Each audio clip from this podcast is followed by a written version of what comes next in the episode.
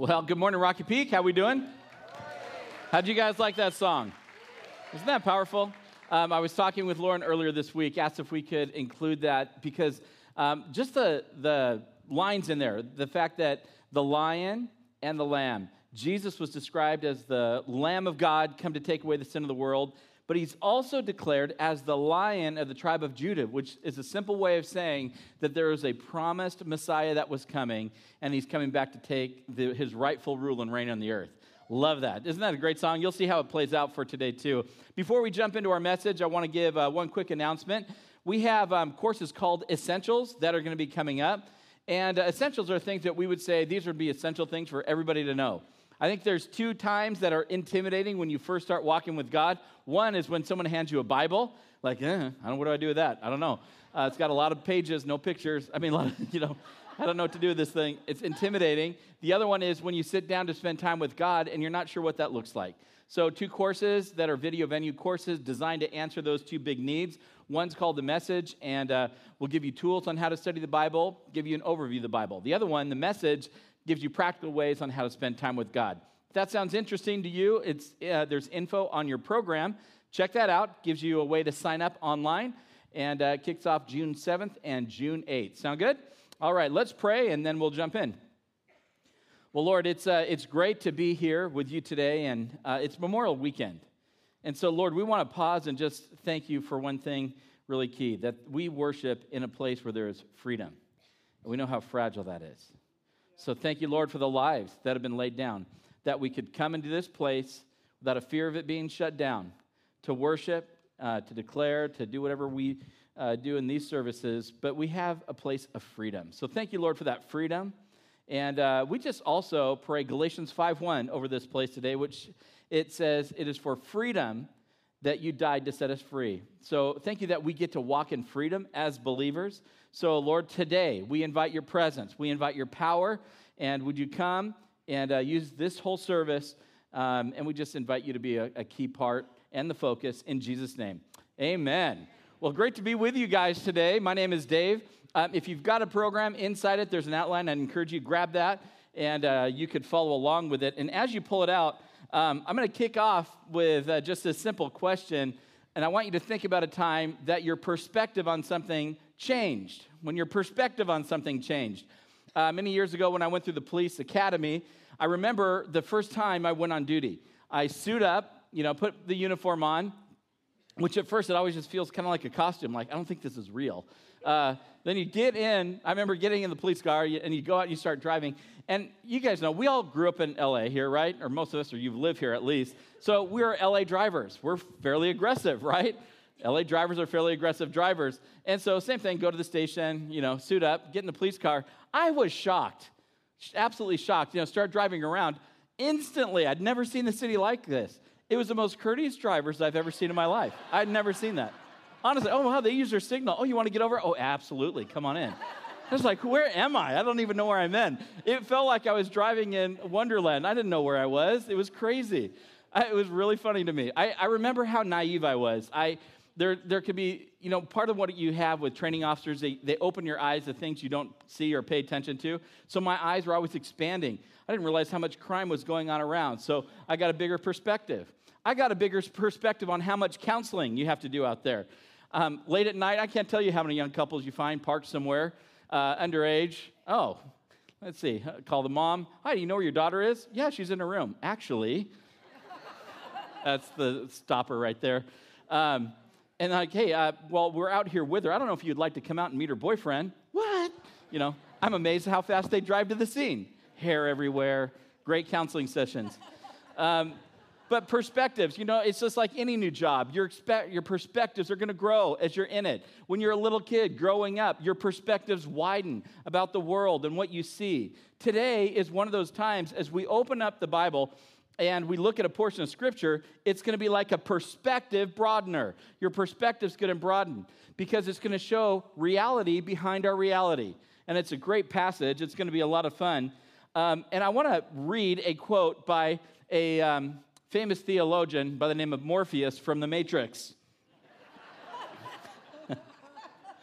you ever saw The Matrix, this is a great, a great scene. This is kind of the kicker in the movie. And Morpheus looks at Neo and he says this This is your last chance. After this, there is no turning back. You take the blue pill, the story ends. You, you wake up in your bed and believe whatever you want to believe. You take the red pill, you stay in Wonderland, and I show you how deep the rabbit hole goes. We're going in the rabbit hole today, and uh, it's going to be a fun trip down the rabbit hole. Um, and it may challenge your perspectives, but it's also going to give you amazing tools how to walk in freedom, power, and victory. So that should sound encouraging, right? So let's take a look at it. If you're brand new, I want to catch you up to speed on the series briefly. We're in a series called Sent, and it's called Go- Going Global. And this is really like a third mini series in the book of Acts. We're studying the book of Acts, one of the longest books of the New Testament, written by a doctor. His name's Luke. Luke is the one who wrote the Gospel of Luke, chronicled the life of Jesus. He wrote the book of Acts, which takes it from when Jesus rose and this little band of followers starting out in Jerusalem, these little band of believers starts to grow in Jerusalem, grows to thousands. And he really tracks this story how this little band of Christ followers, this movement of Jesus grows, and it goes all the way to Rome itself, takes over the Roman Empire in a short span of time. That's the book of Acts. So, what we learned last week, it was the first week of this new mini series in the book of Acts. And Michael talked about two big things. One, that this mission um, or this, uh, this movement is missional, which means it's always on the move, it's always going forward, it's always expanding. What is the heart of God? Is that this mission goes to the end of the world, to the ends of the earth. That's where it's, it's at. So it's not a passive thing, it's always on the move. The second thing that was really highlighted is that this message and movement is for everyone. It started out in Jerusalem with just the Jews, but then what you see, it went to Antioch which the message is now being expanded to non Jews, to the Gentiles. And that what you're catching is this message is for the whole world. So we now have a couple believers, followers of Jesus, who are now going out and sharing this message. They're going to travel and bring this message around. So today's story, we're going to be picking that up. If you have a Bible, turn to Acts chapter 13, starting in verse 4. So Acts 13, verse 4. And what you're going to catch is there's going to be major opposition to this message and this movement. And this, this opposition just isn't on a physical level, it's on a cosmic level. You're going to see the power of heaven come to earth and overcome opposition and bring victory. That sounds great. So let's take a look at it. Acts 13, starting at verse 4. It says, The two of them, and that's referencing Paul and Barnabas. These are the two that are on this trip. They sent, were sent on their way by the Holy Spirit. Now, Luke, when he wrote this, is emphasizing that they go under the authority of God. This is not some passive thing they're doing. So they were sent by the Holy Spirit, and they went down to Seleucia. Now, if you look at your map on your program, um, you'll, you'll notice this. Um, you see uh, Antioch, and then you see on the right side of your map, there's two Antiochs. There's the Antioch on the right, and Seleucia is about 16 miles on foot northwest of Antioch. And so they, they go from Antioch to Seleucia, and then they jump on a boat. And it says they sailed to Cyprus. Cyprus is that big island there. So you can imagine how beautiful this was. Mediterranean waters, gonna go across, and they're going to this big island called Cyprus. And you need to understand for Barnabas, this is his hometown. These are his people. What a great place to start a journey. He knows the people, he knows the culture, he's probably got connections, relationships, and that's where they begin. Verse 5 when they arrived at Salamis, this is a city on the southeast coast, it's a really big Jewish population. They proclaimed the word of God in the Jewish synagogues. John was with them as their helper. So, what you find out, they just got a summer intern. We later find his name is John Mark. So, you got these three people traveling, and they had a pattern. When they would go and bring this message, they would go to cities first, they would go to the Jews first, share it with the Jews, then they would bring it to the Gentiles, and they do ministry as a team. And so, uh, verse 6 they traveled through the whole island until they came to Paphos. If you look on your map, that's far right, it's a port city. Paphos is the, uh, it's basically the capital. Excuse me, it's the capital of Cyprus.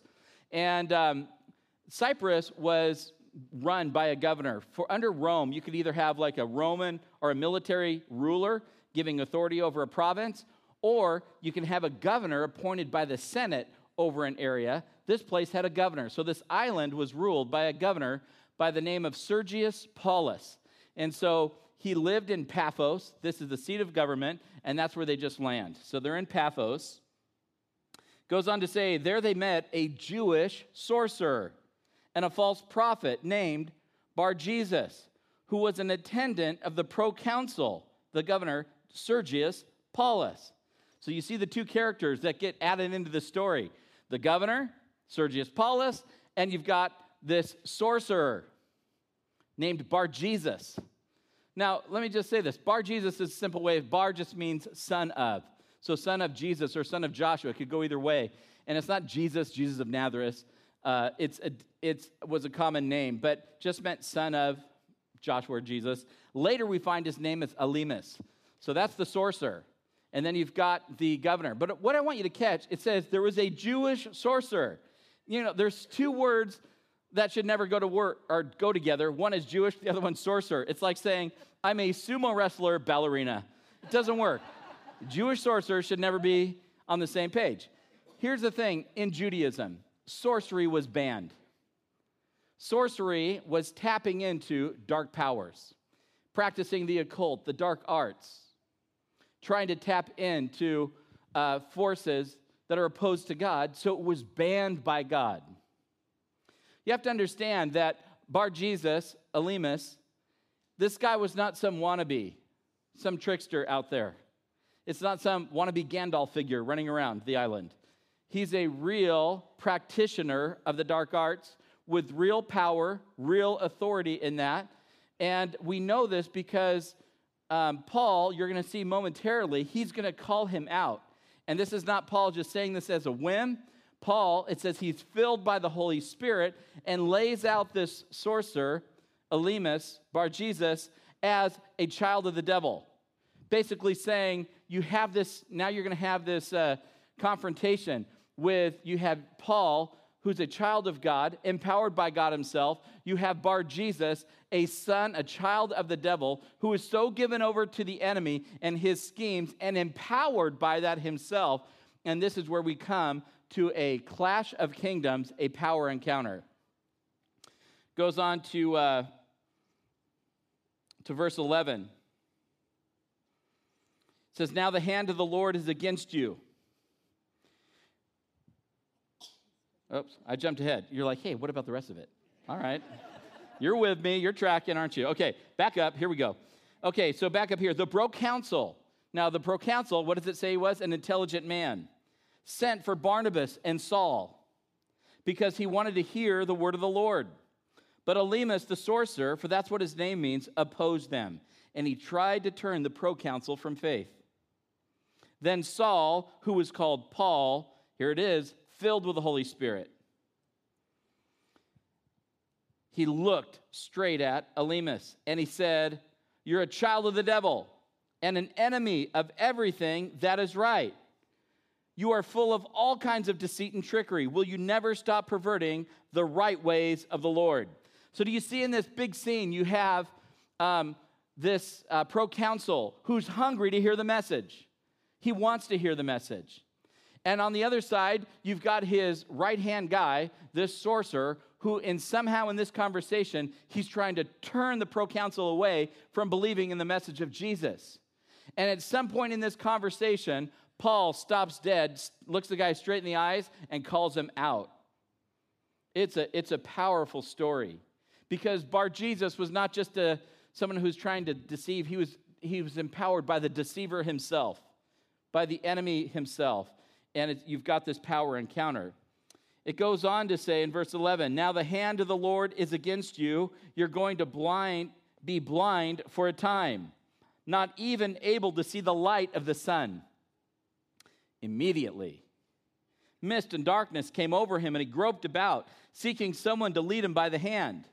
His punishment was blindness. And this blindness was symbolic of what was happening to him spiritually. He had willingly, as a Jew, he knew who the true God was, that there'd be a promised Messiah. He willfully turned away from that. And then he started uh, jumping in uh, to the dark arts, the astrology, the occult, dark practices, and he turns to darkness. So it seems real fitting that his punishment by God was to strike him with blindness, which was the reality of his spiritual condition. Goes on in verse 12. Now look what happens. When the proconsul saw what had happened, so he just sees, they just told him about Jesus. They go against the sorcerer. He is now struck blind. It says, he believed. that did it. All right, I'm in. For he was amazed at the teaching about the Lord. So, what caught this proconsul's attention? Obviously, he was moved by the teaching, he was hungry for it. But at the moment he saw the power of God come through, he gave his life. So, you have the power of God and the teaching of God, and it moved this, this governor to turn and follow the Lord himself. Darkness overcame light, and uh, it was a victory in this big power encounter. As we look at this today, we're going to talk about moving in power. And in order to do this, we got to talk about the kingdom of God. And there's three major kingdom realities for us to pull out of this. And uh, that's what we're going to unpack today. The first one is this the message of the kingdom is opposed. The message of the kingdom is opposed.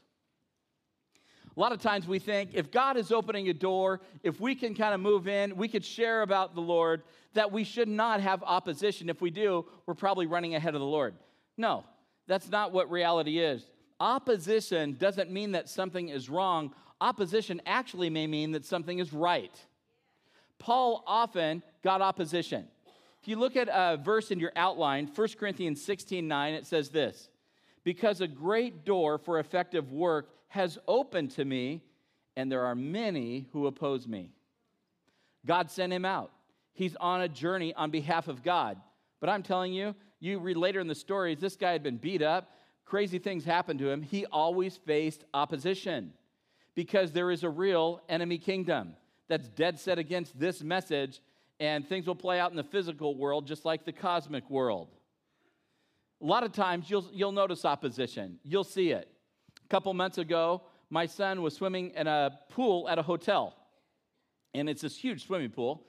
And my wife and I were sitting on the side of the pool watching my son. He's swimming, having a great time.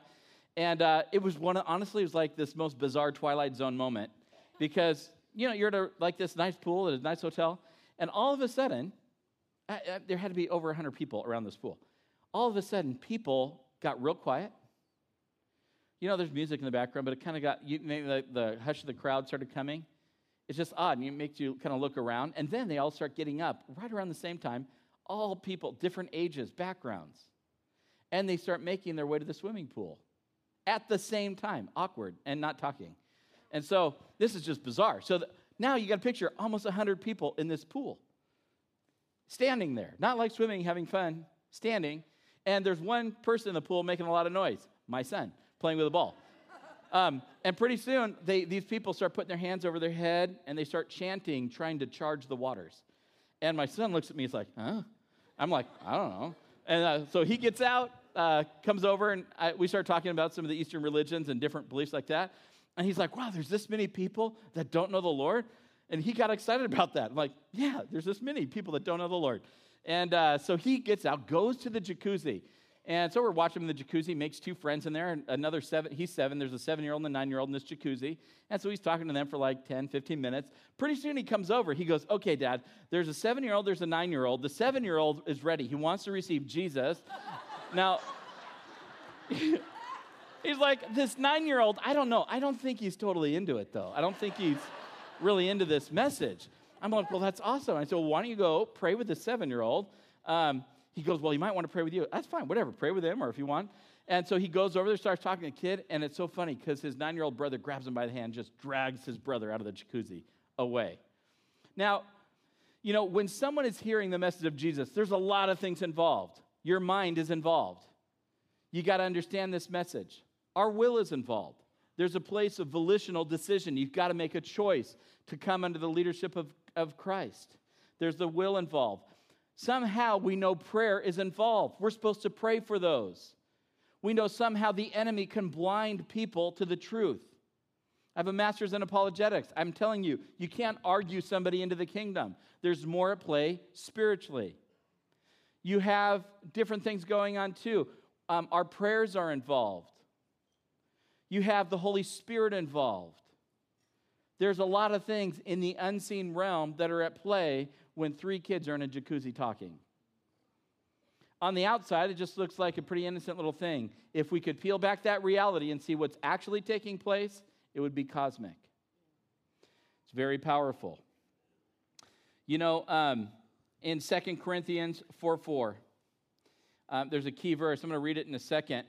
Part of this rabbit hole that I mentioned we're going down is understanding our world. There's two major worldviews, and a simple way of saying it there's a naturalistic worldview and a spiritualistic worldview. So, in a natural way, there's a th- this would be the form where say all what what is reality is what you can see, touch, taste, um, and measure. There's a spiritual worldview which a majority of the world, over five billion people, would hold this, and almost all of history holds it, which says there are realities behind the reality, which makes sense because there is an immaterial part of us designed for another world. And, the, and Scripture is very clear that it, ta- it's, it is, has a spiritualistic worldview. Now, just because people are spiritualistic, they may they have a lot of false gods, a lot, a lot of false spirituality they run after, but Scripture is very clear that unseen realities are very much a part of our daily lives, and especially about sharing the message of Jesus. It's very key. 2 Corinthians 4 4.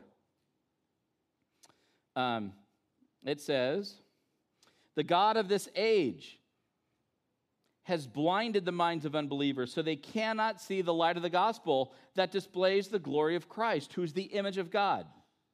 Now, look at that phrase, the God of this age. Well, who's the God of this age? That is a reference to the mightiest angel. His name was Satan. Um, Lucifer became Satan. He turned away, became the deceiver.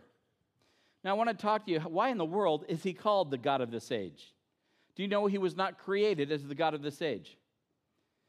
He was created as a messenger of God. Angels is another way of saying they're messengers, servants of God. When God created mankind, man and woman, on the earth, they were created in an incredible, lofty position.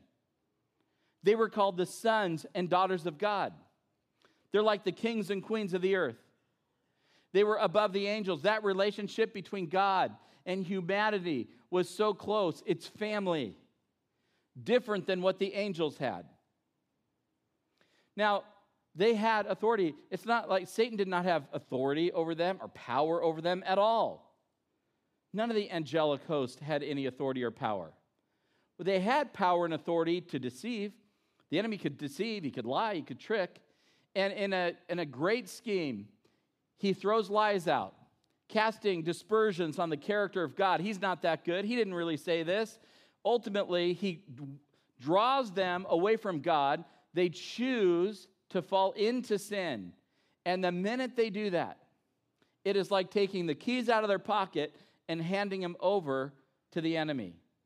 They were under the authority of God, and the minute they choose to step out of God's authority and covering and protection, there's only one other place to go, they're under now the authority of the enemy. And he now, where mankind was assigned as the, you know, the ones who had dominion over the earth, that now fell under Satan himself. And it's under an enemy kingdom. That's why the message of Jesus is he's coming back to restore the kingdom of God to the earth. And he's restoring mankind to their rightful place in this amazing relationship he's always designed for us to be in that is more special than any angelic relationship. The scripture talks, it's like the angels look at it with wonder. It's amazing. Scripture even says one day you'll be judging the angels. It's crazy, right? So, this is when it says the God of this age has blinded the minds, there's something spiritual going on. And so, if you have a Bible, look at Colossians 1, verse 13. And it's going to talk about these two kingdoms.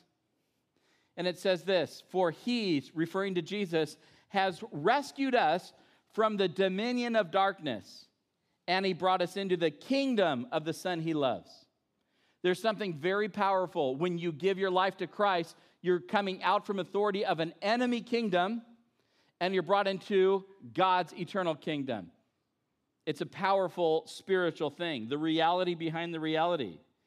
And then when we're part of this great family, of believers, God is enlisting us to help restore rightful rule, extending the kingdom of God around the earth. That's our mission. There's a, um, there's a, a great idea, I guess, way to even look at this. One would be to say that this battle we are in, it's a cosmic battle and it's over territory. The territory that is, you know, when we say this kingdom is opposed, it's opposed for territory. The territory it's referring to are the lives of people. Anytime somebody submits their life to Christ, the territory, the kingdom of God expands. Anytime you surrender an area of your life over to God, you now have new authority in your life. The kingdom of God is expanding. Something synonymous with the kingdom of God would be saying the rule of God. So, whenever you, you surrender something to the rule of God, the kingdom of God expands. So, it's a battle over territory. The territory of people's lives. And there's going to be opposition, whether it's in a jacuzzi with a couple kids hanging out, or whether you're out there sharing. I remember um, experiencing this in a different way. I was in college, I was calling up a buddy of mine. We were praying for each other. This guy was moving into a deeper place of surrender than he had before. And, I, and as I talked to him, I'm, I asked him, How can I pray for you this week? And he's saying, It's weird. I'm getting nightmares. My roommate and I are having more conflicts than we've had before. Um, so I'm not sure. Something just seems to be going on. I'm like, Oh, okay, let's pray for that. And as we're praying, he got fear that overcame him utter terror, fear without a source. He didn't understand. He was literally terrified, almost like there was something in his room. He's terrified. And I remember we prayed and then it broke. Oh, I was fired up. That was exciting. It's like, wow, we saw something happen there spiritually. That night I'm asleep. In the middle of the night, I wake up. I'm telling you, it was terror had overcome me.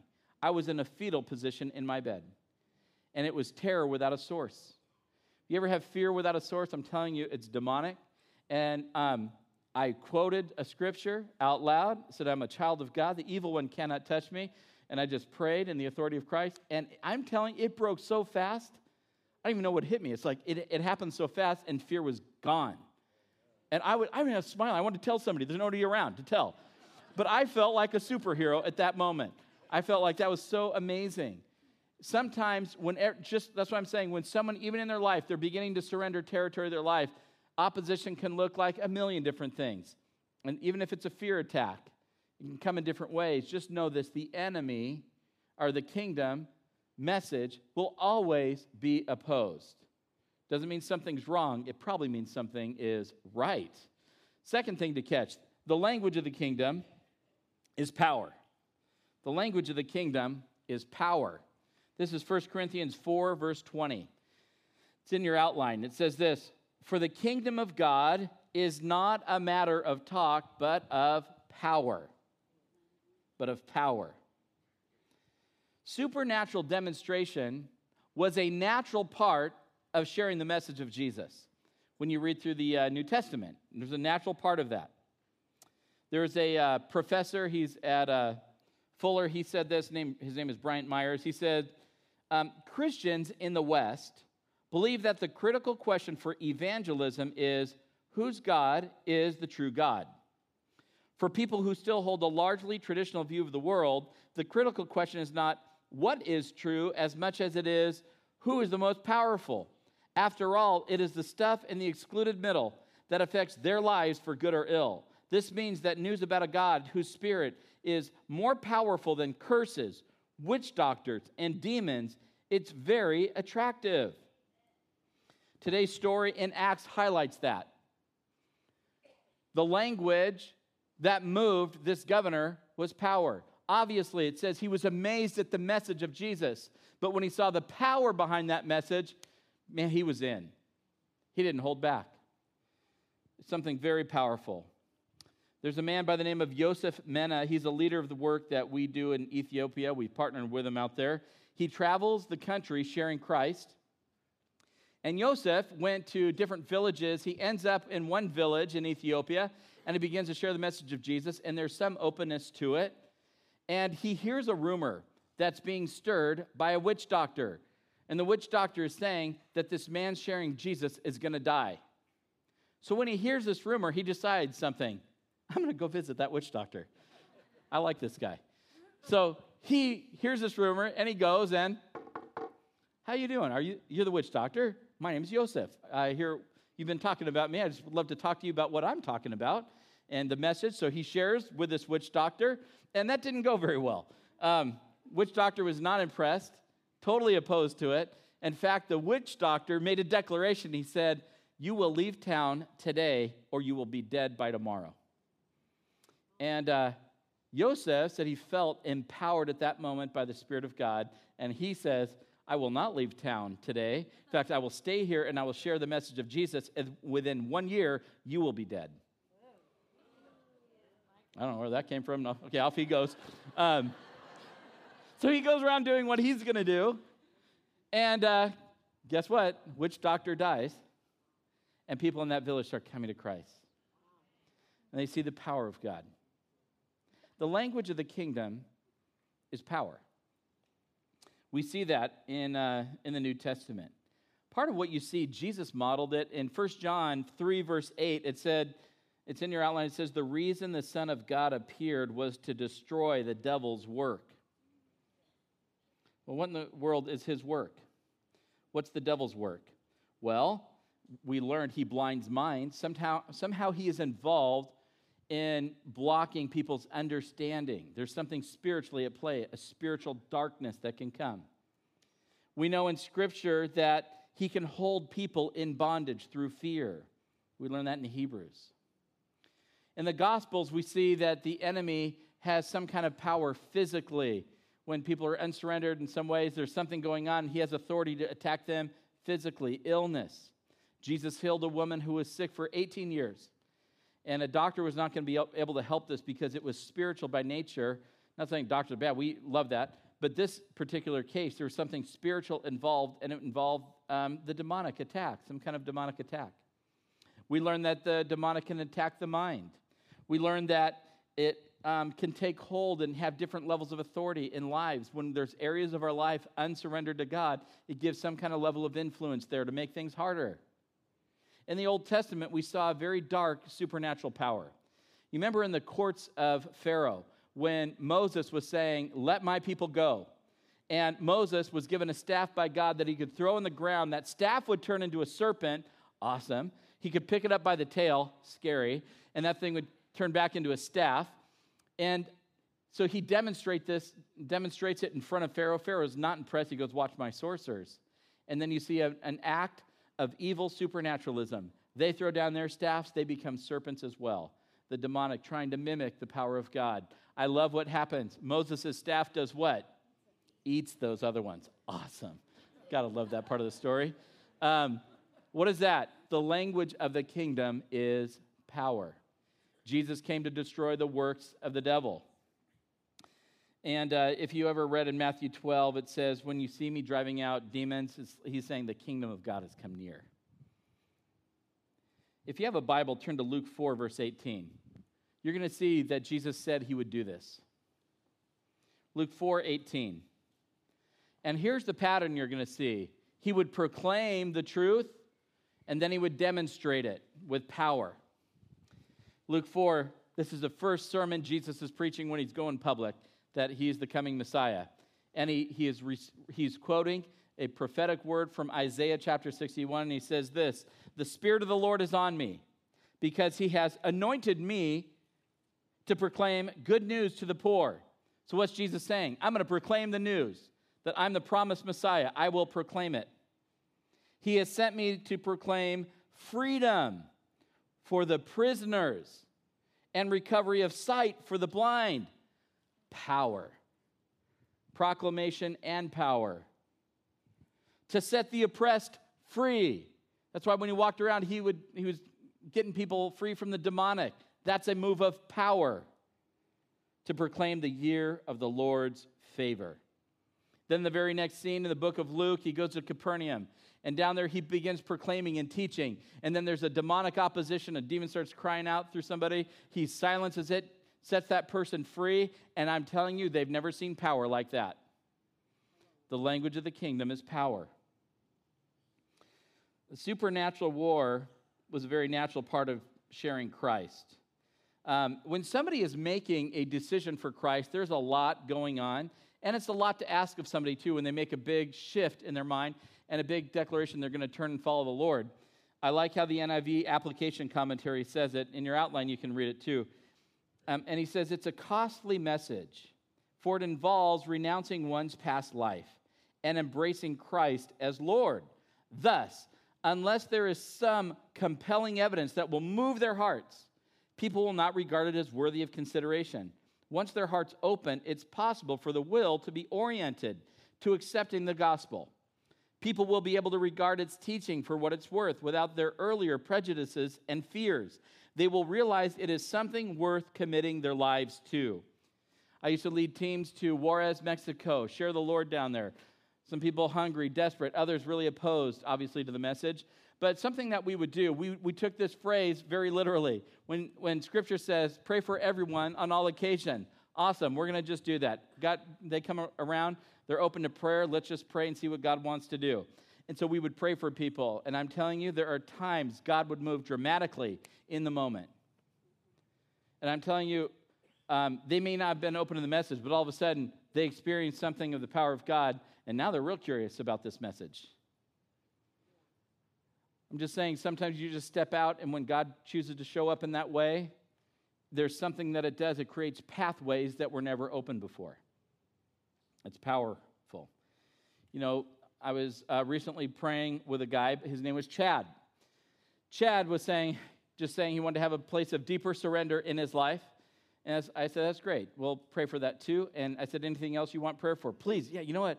my knee, I've, I've messed my knee up. It's, it's so tweaked. Happened a few years ago, and it's been killing me all day. It's always hurting. It's always this. I said, okay, well, okay, I'll pray for that too. So I said a very simple prayer. I, for whatever reason, God chose to do something that day, and he, he felt it instantly. This guy was like jumping up and down. He was like ecstatic. Once he calmed down, I said, Chad, I got to show my son this. Do you mind telling him what happened? He goes, Oh, I'll tell him, sure. And so I filmed a quick little video of him. This is Chad right here.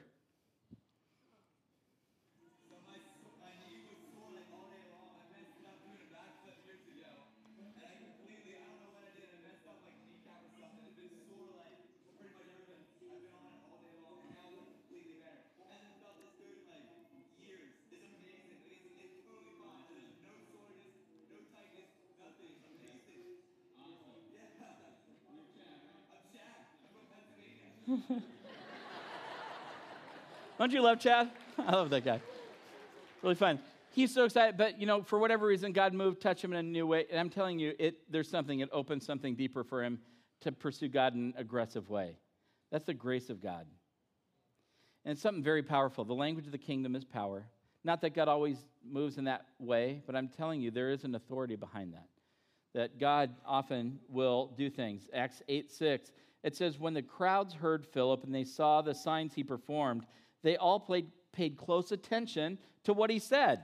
So they saw these miracles, now they're paying attention. Um, right now, it's interesting. Muslims are coming to Christ in droves. I just spoke to somebody from our team that just got back from Tanzania, led another Muslim to the Lord. This guy on the side of a road in a really hard to reach area came to Christ. Two nights ago, I heard a guy by the name of Sean. He's part of a 24 7 ministries. He was speaking about uh, Kurdistan and in Kurdistan, about they're about 20 miles from um, ISIS uh, attackers that are coming in, so it's a, a, hot area, and it's it's bloody, it's crazy, it's uh, scary, and as these Christian leaders in Kurdistan had gathered, and these Muslims are turning to Christ, they said, right now we need worshipers more than warriors. We need worshipers. Can you send people with guitars, people who will worship? We're finding that when we are worshiping and turning to God, we're seeing victory in our battles. We need worshipers. Will you send them? What a great story, right? It's almost like the Old Testament story of Jehoshaphat, who would send out worshipers in front of his army. It's a powerful thing. The language of the kingdom is power. And uh, there should be more thought for us just in considering our role in that, which is why number three says, the authority of the kingdom is in you. The authority of the kingdom is in you. When I say you, I'm referring to a Christ follower. You, this is for those who are under Christ, under his leadership, under his rule. It's power. You, know, you want to know what that power is? This is not some Star Wars mystical force that's out there. This power is a person, and it's the person of the Holy Spirit who comes to live, to dwell inside of you the moment you come to Christ. The power is a presence, and it's very powerful. The more submitted you are to Christ, the more power you move in because He is reigning in your life. The power is a person. And I'm telling you, there's tremendous power for any believer that walks on the face of this earth. Ephesians underscores the power that's there and that's available. In your outline, it's Ephesians 1:19. It says this, and his incomparably great power. So how good is this power? It is incomparably great. There's nothing that touches it. There's no power that comes near it. All the forces of hell, the enemy kingdom, it cannot touch the incomparably great power of God.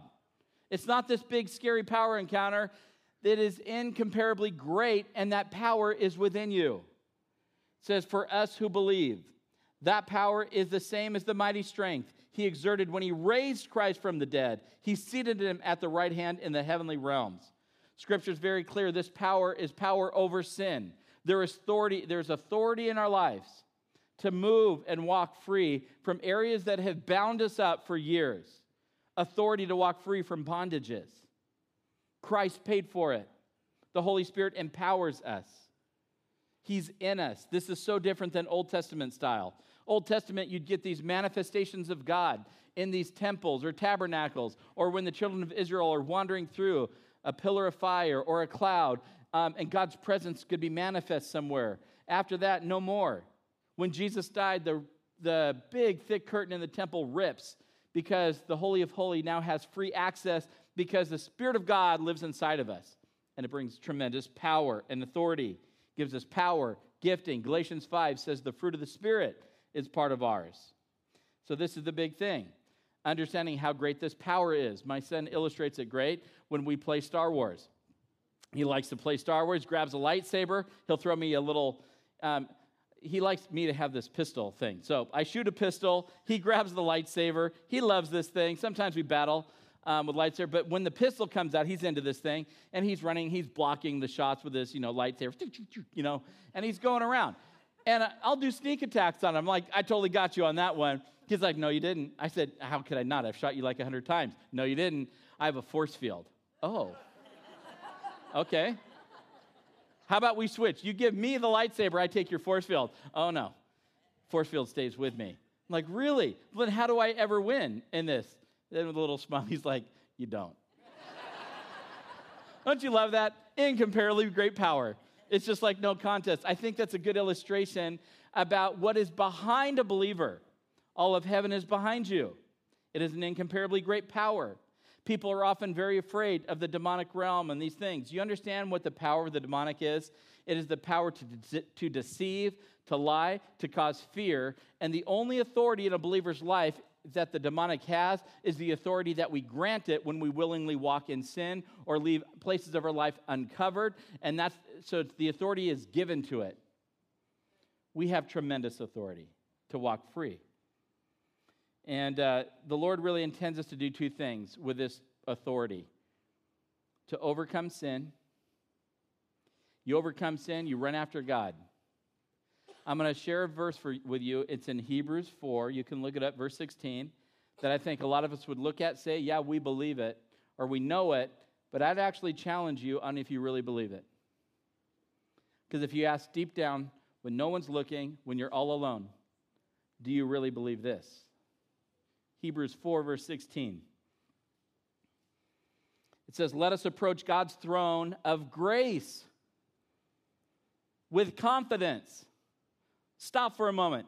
What do you imagine the throne room of God looks like? Do you imagine the power? We get glimpses of it in the New Testament. Holy, holy, holy. It's this powerful thing angels, craziness, power, lightning, whatever, crazy power. And he says, by the way, you approach it with confidence. Uh uh-uh, uh, because when I read Isaiah 6, he's freaking out and he feels like a worm, like he's going to die. But why believers in the New Testament get to approach the throne. And now it's retitled, it's the throne of grace with confidence, so that we may receive mercy and find grace to help us in the time of need. There is an authority and a power and an access that is unprecedented. You're the children of God. Romans 8 says that, or in Romans it says the heirs of God. You're a co heir with Christ under the lordship of Christ. You have amazing access. Somehow we think it's like we're sneaking backstage, we're going to get caught and kicked out. Or we feel like God is going to be so upset with us that we're, we're going to avoid running to Him in our dirtiest, darkest, scariest places of our life because we feel so much shame. Uh, if you have a true biblical picture, He paid for all that when He died on the cross. He had paid for it all. So when you get to come, that's what you've been forgiven of, and you're going to come and resurrender your life again to Him again. And you're going to experience the grace, mercy, power, freedom of God. So, what does He want us to do when we're in sin? Is not run from Him, but run to Him, where He can cleanse, free, and empower you once again. It's the throne of grace. But somehow in our minds, we build up this picture like running to the Lord is the last place we should go when we're in sin. You're under the authority of Christ. Positionally, you're clean. He, the authority and freedom and, and uh, purity that Jesus has is now how he sees you, and then you can freely f- say, Freely forgive me again and wash me clean. You get to run to the throne of grace because your Father is proud of you, He wants you. So you have authority over sin, and the other thing you have is authority to advance the kingdom. Acts 1 8 said, You'll receive power when the Holy Spirit comes on you. You'll be my witnesses, Judea, Samaria, and to the ends of the earth. When the disciples were sent out, Jesus said, As the Father sent me, so I send you. John 14, 12 says this Very truly, I tell you, whoever believes in me will do the works I've been doing, and they will do even greater than things than these, because I'm going to the Father.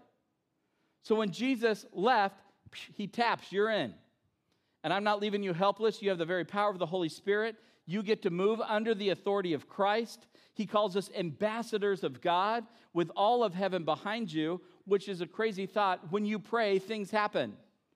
You get to call on the, the angelic host to come, Lord, minister, do what you need to do.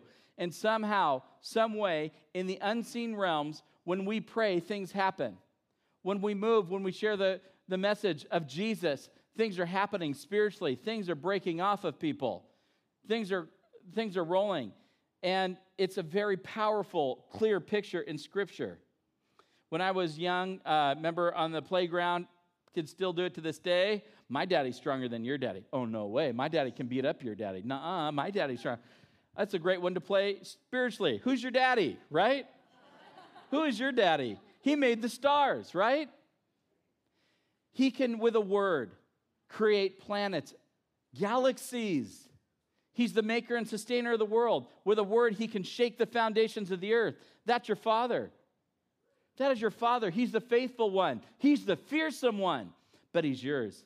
And he, you get to call him not just Almighty God, he says, You call me daddy, and you run in. I'm telling you, that image is freedom. That's freedom. Um, and it's one great preacher I heard, he says, uh, If you know uh, who you are and whose you are, then everything changes. It's the game changer. And I think there's a lot of truth in that.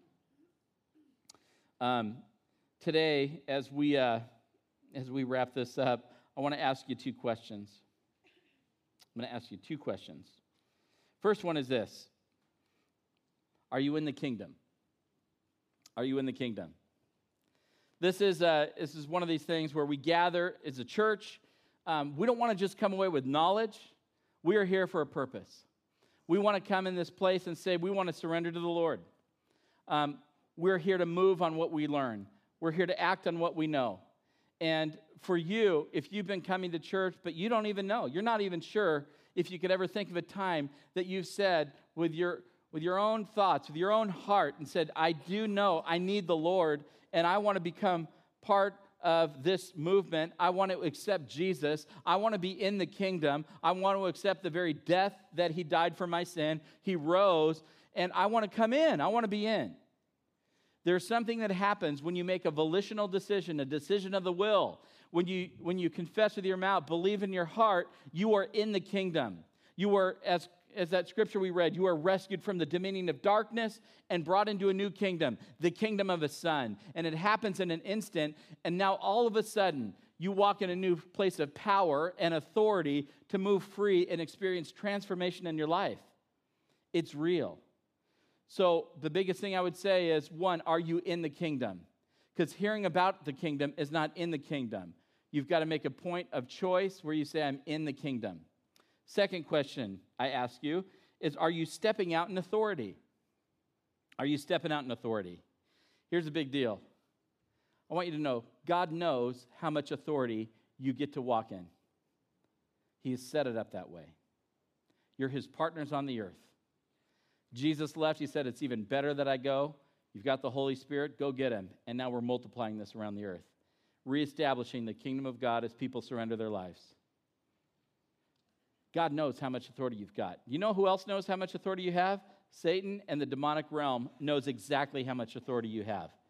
Let me just say this in the demonic realm, they understand authority structures very well. When they see a person of God, the very presence of God is very clear to them. The more surrendered you are to the Lord, I'm telling you, the more powerful that is. The biggest thing that the enemy kingdom would love for you to doubt is the fact of who you are and the fact that you could walk in freedom. If they can get you to believe the lie, they win. Easiest battle in the world. And it's very effective. The enemy knows it. The question do you know it? All the unseen realm is very aware of this. We seem to be the last one to pick up on this, right? Are you stepping out in authority? And I'm saying you can, you can do this in a couple ways. You do it for others. Hey, you move, you pray with people. You're praying with somebody, talking to someone about the Lord, and you feel like there's interference. You can pray quietly in your mind. You can pray out loud. Lord, I just, whatever this is, I just come against it in the name of Christ. Would you give us a window of freedom to talk about you? You don't need to scream, yell, or anything, but I'm telling you, that is an act of authority. And I'm telling you, God makes ways. I love to pray the peace of Christ over people. People are terrified, freaking out. I said, I just want you to experience the Lord. So, Lord, I just say, You said, My peace I leave you, my peace I give you. So, right now, release your peace. And man, you see the peace of God begin to fall. That's power. You have authority. It's beautiful. So, you want to use it on behalf of others, and you want to use it for yourself. Um, if the enemy has any dominion in your life, this is the place to surrender that. It's hard to walk in authority when you're all bound up. So you take back that ground. You have authority and right to move straight against it without hesitation. And you say, Lord, this is unsurrendered, unsubmitted. I now submit and surrender it. And, uh, you know, we're going to do it in a very practical way right now. We're ending this service taking communion. And the reason we want to do that is because it's such a great way that pictures that we are going to take territory right now. And it's a very practical way to do it. When you look at the blood represented by the cup, or the broken bread which represents the broken body of Christ, you know what that is? That is like your authority. It's, it gives you, it's great authority to know that you don't have to try and pay the price for your own sin. It's been paid for. You get to receive that freely, and you get to humbly come before someone who loved you enough to die for you. And you, your greatest position of power is a position of surrender, and you get to take back authority in your own life. Sound good? I'm going to invite you to stand up, and we're going to pray.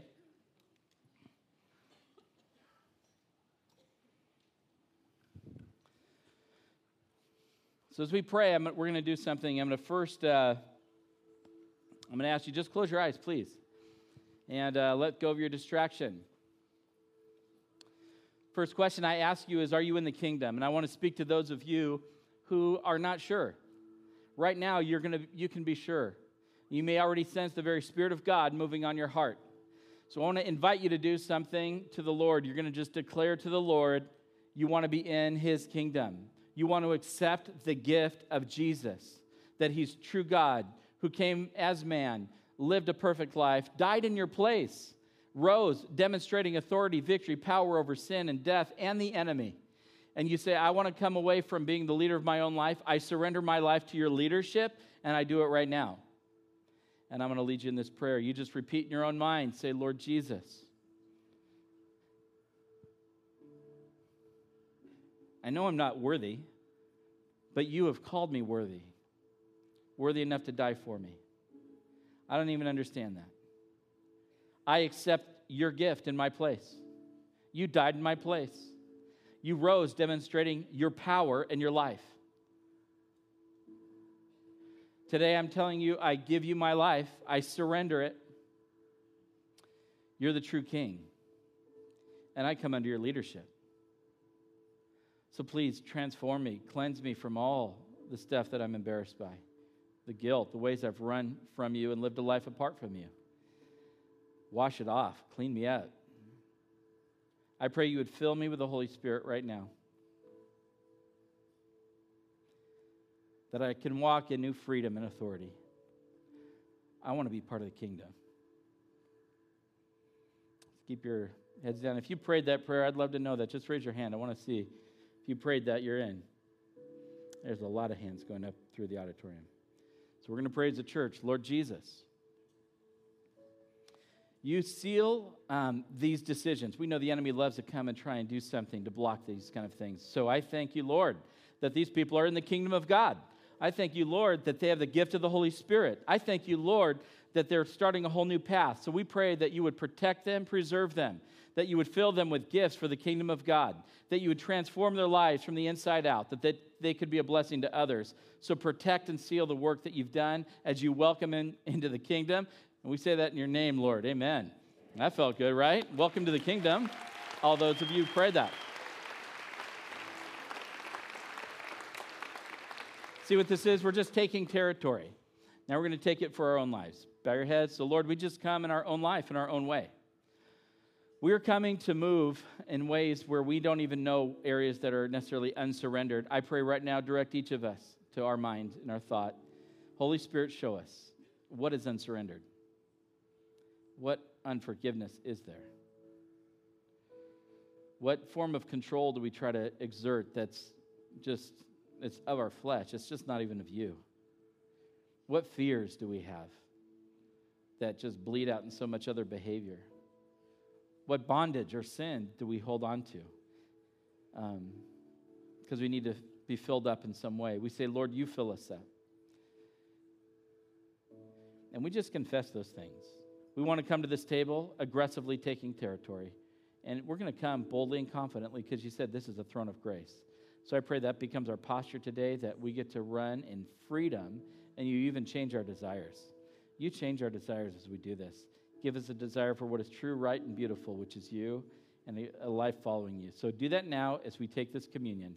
There's tables in the front, side, and the back, and uh, let's continue to just move before the Lord as we worship. You're dismissed to the tables. Do you feel that strengthening right now? You know, there's something very powerful uh, about just declaring that. So uh, I just ask you, Lord, would you release that over people?